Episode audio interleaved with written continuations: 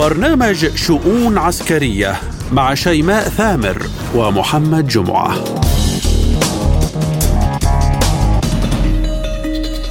ملفات وشؤون عسكرية جديدة من وكالة سبوتنيك الإخبارية بموسكو. نقدمها لكم وأنا شيماء ثامر. وأنا محمد جمعة نستهلها بالعناوين. القوات الروسية تنسحب من خيرسون وتتجه نحو نهر دينيبر يسارا وكييف قلقة من هذا الانسحاب. بايدن يؤكد أن واشنطن لن تقدم شيكا على بياض لأوكرانيا وتل أبيب تقول مخزوننا العسكري أهم بكثير. ماكرون يتحدث عن حرب محتملة ضد فرنسا ويعد بلاده عسكريا ضد العدو القادم. تحية طيبة من جديد. خطوات جديدة تتخذها القوات الروسية في العملية العسكرية الخاصة في أوكرانيا. خطوات من شأنها أن تغير الكثير من استراتيجية الجيش الروسي.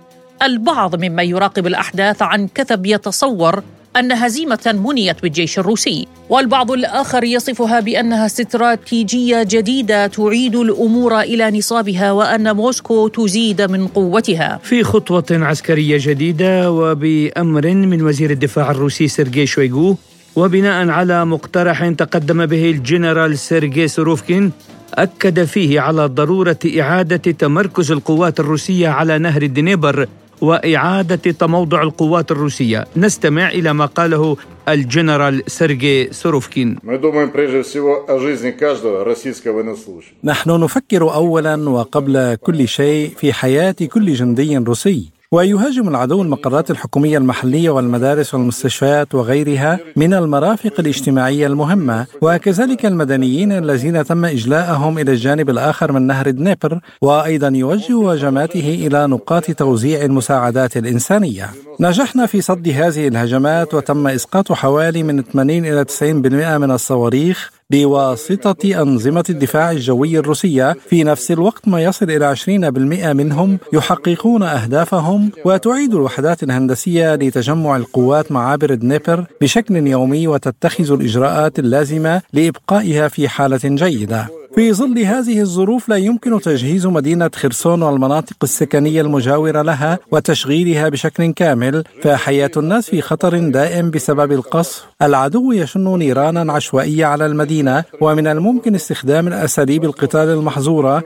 لهذا السبب قررت إدارة المدينة إجلاء السكان المدنيين من الضفة اليمنى لنهر دنيبر إلى شبه جزيرة القرم ومناطق أخرى. في الوقت الحاضر كل الراغبين أي أكثر من 115 ألف شخص غادروا هذه المنطقة. من جانبنا بذلنا قصارى جهدنا لضمان سلامتهم أثناء الإخلاء. ويمكن أن يؤدي تنفيذ خطط العدو لإنشاء منطقة فيضان أسفل محطة كاخوفسكايا لتوليد الطاقة الكهرومائية إلى عواقب وخيمة. وهذا ما تؤكده الهجمات الصاروخية المستمرة على سد محطة كاخوفسكايا لتوليد الطاقة الكهرومائية وكذلك على بوابات تصريف المياه في هذا السد. لذلك في السادس والعشرين من سبتمبر تعرضت إحدى بوابات تصريف المياه للتلف. وفي حالة قيام نظام كييف بزيادة إطلاق المياه من الخزانات أو هجوم صاروخي أكثر قوة على سد كاخوفكا سيتم تشكيل تدفق للمياه من شأنه أن يخلق مناطق فيضانات واسعة ويؤدي إلى خسائر كبيرة في صفوف السكان المدنيين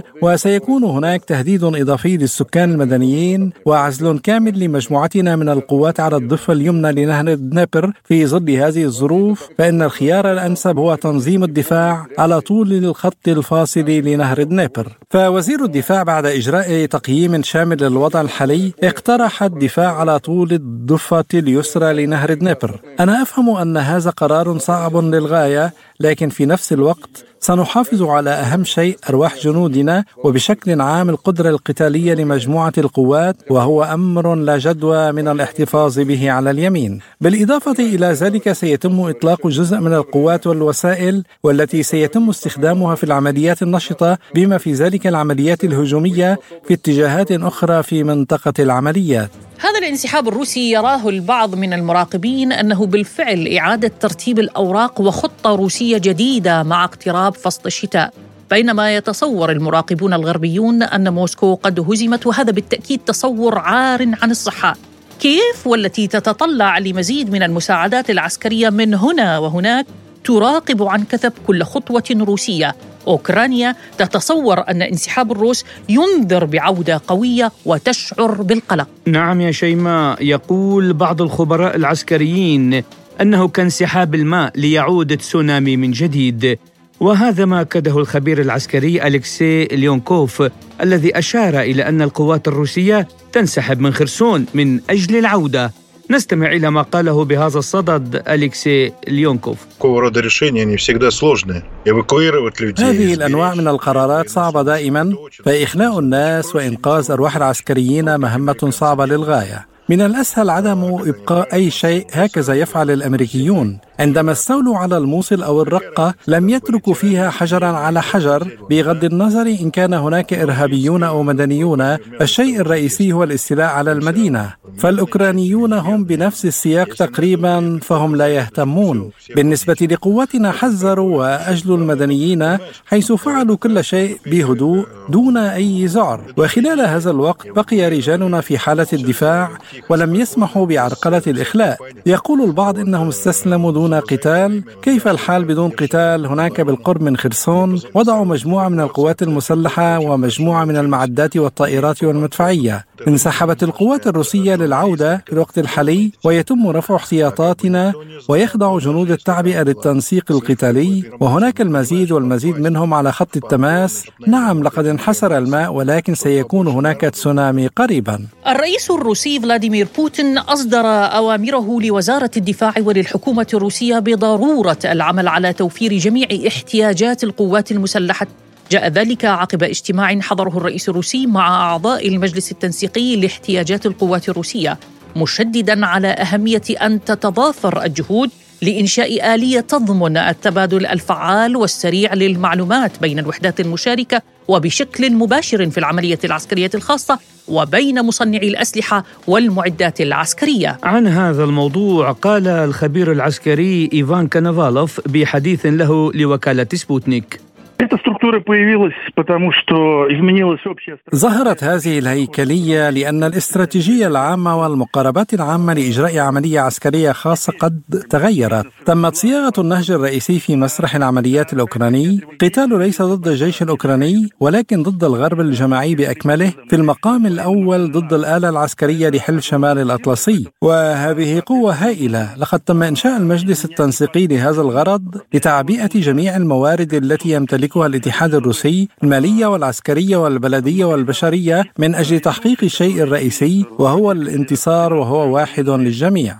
ليصبح السؤال والذي يدور في الأذهان لماذا تتم إعادة تموضع القوات الروسية على نهر الدنيبر؟ وما الاستراتيجية الروسية الجديدة والتي أفضت إلى الانسحاب من خيرسون؟ وهل هذا الانسحاب فخ للجيش الأوكراني؟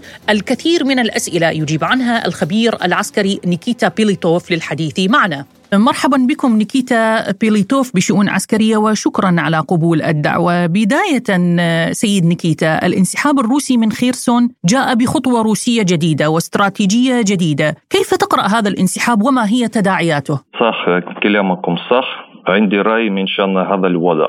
نستمع إلى رأيكم. وهي ربما يكون قرار مغادرة خرسون هو العصب منذ بداية عملية عسكرية الخاصة نظرا لأنها موطئ القدم الوحيد للجيش الروسي على الضفة اليمنى لنهر دنيبر فإن السيطرة عليها تسمح للقوات بمواصلة التقدم برا في اتجاه أوديسا وعزل أوكرانيا عن البحر. الأسباب الواضحة لاتخاذ القيادة العسكرية الروسية هذه الخطوة تتمثل بالتالي. خطر عزل مجموعة خرسون تماما عن القوات الرئيسية. وجود صعوبات في تزويد مجموعة بمعدات والذخائر والمواد الغذائية بسبب خصوصية طبيعة تضاريس المتمثلة بالحاجز المائي الكبير الذي يشكل نهر دنيبر حيث أن هذا العامل خطير جدا خاصة في ظروف الشتاء.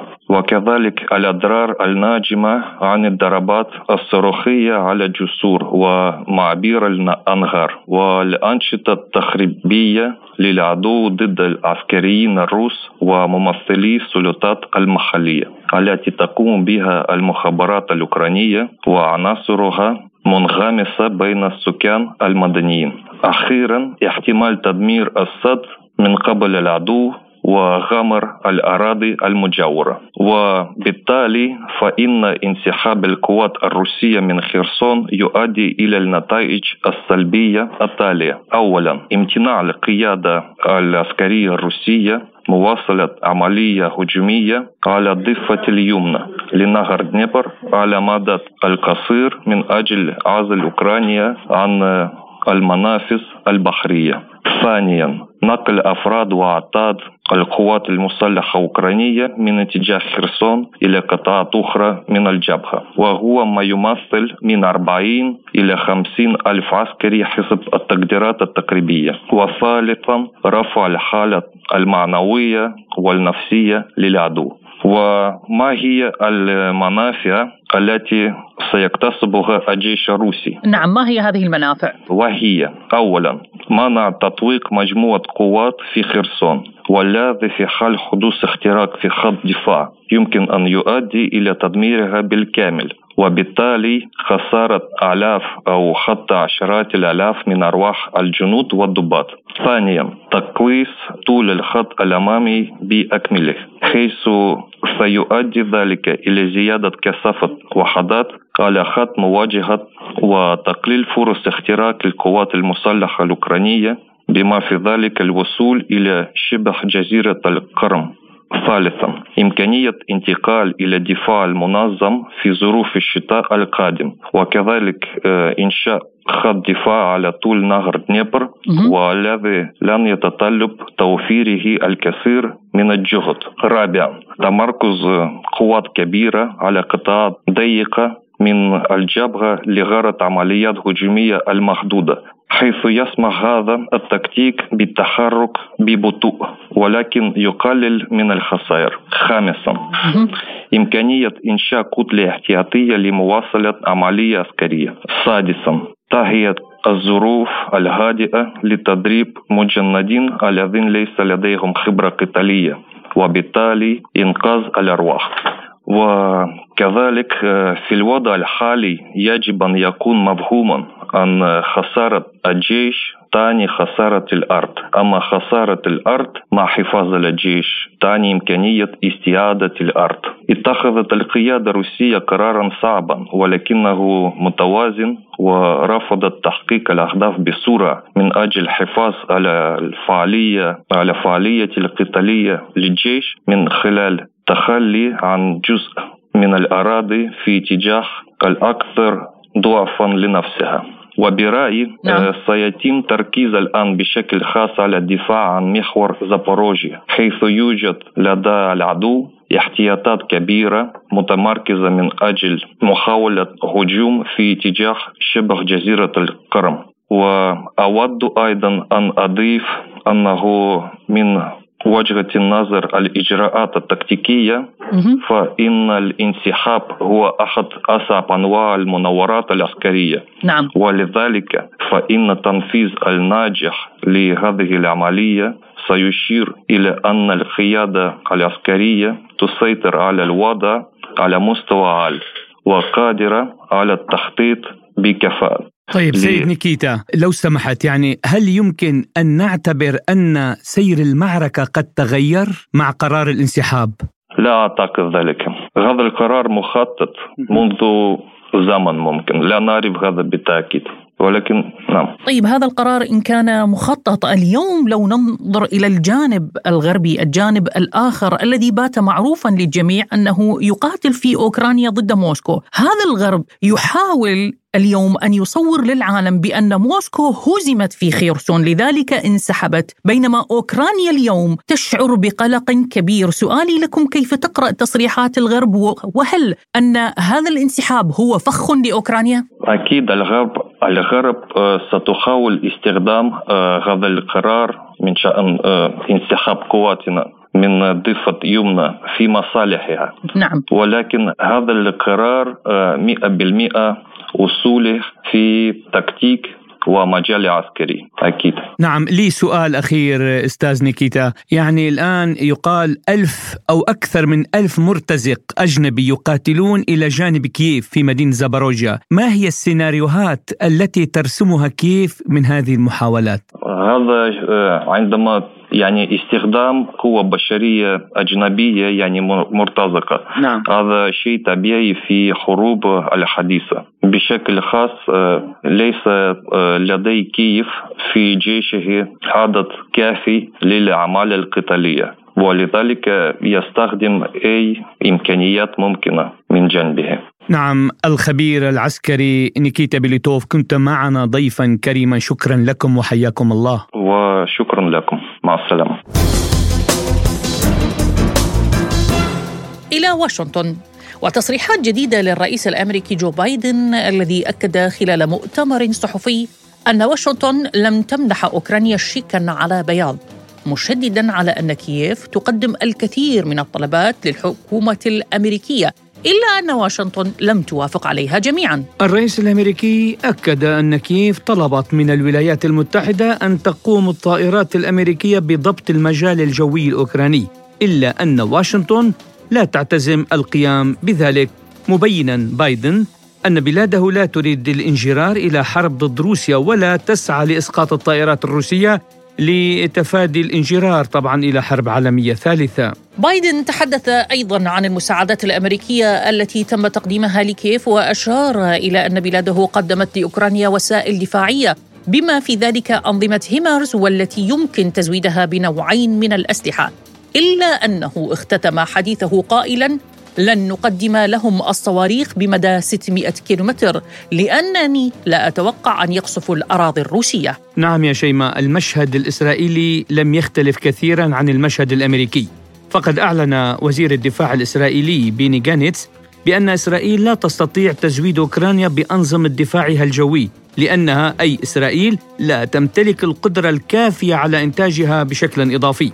أكد الوزير الإسرائيلي أن بلاده حتى إذا قررت تغيير سياستها بشأن إمداد كييف بالأسلحة والمعدات فهي من المستحيل أن تفرغ مخزونها من أنظمة الدفاع الجوي من أجل أوكرانيا. طبعا اختتم حديثه بأن الناتو يقف وراء أوكرانيا بدعمه العسكري إلى آخره. نعم يا محمد السياسة تتغير كلعبة الشطرنج وقد يتحول الحليف إلى طرف متفرج بين يوم وآخر. فما هي الأسباب التي تقف وراء قرار أمريكا بأن تكون المساعدات محدودة؟ وهل فعلا واشنطن لن تكون طرفا بحرب عالمية ثالثة؟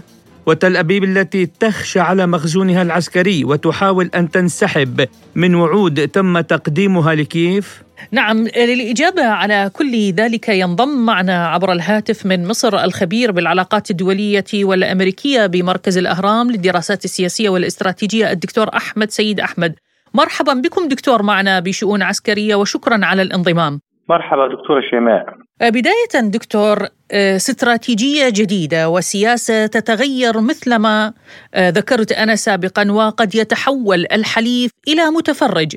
بايدن اليوم يتحدث عن مساعدات محدودة وأن واشنطن لا تريد أن تكون طرفا بحرب عالمية ثالثة وأننا لم نعطي كييف شيك على بياض. كيف تقرأ الموقف الأمريكي اليوم كخبير بالعلاقات الدولية والأمريكية؟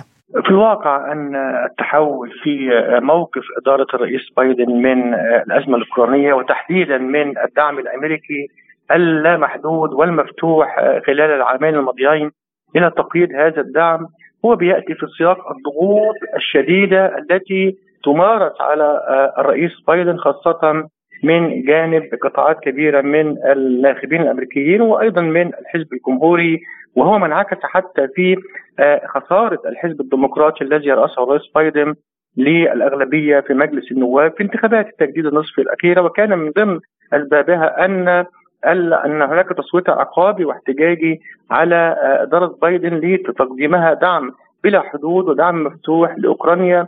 مما أطال من أمد الأزمة والحرب وأيضا أطال من آه، آه، أمد التداعيات الاقتصادية العالمية والتداعيات على الاقتصاد الأمريكي ومن ثم على المواطن الأمريكي وهو ما دفع حقيقة كثير من الجمهوريون إلى تصريح بأنهم إذا فازوا بالأغلبية فلن يعطوا شيك على بياض لأوكرانيا. وبالتالي هنا الرئيس بايدن يحاول في ظل أنه أصبح كالبطة العرجاء بعد فقدانه الأغلبية لحزبه في مجلس النواب وبالتالي مرار التشريعات بدأ يتنازل ويقدم نوع من الموائمات والتنازلات والتغيير في السياسة الداخلية والسياسة الخارجية حتى لا يتصادم مع الجمهوريون في مجلس النواب. وبالتالي هذه التحولات التكتيكية وتعكس أيضا أن هناك تداعيات خطيرة مؤثرة على المواطن الأمريكي وعلى الاقتصاد الأمريكي جراء استمرار سياسه السياسة الغير رشيدة من جانب إدارة بايدن في تقديم دعم عسكري مفتوح وتقديم أكثر من 20 مليار دولار حتى الآن ومع ذلك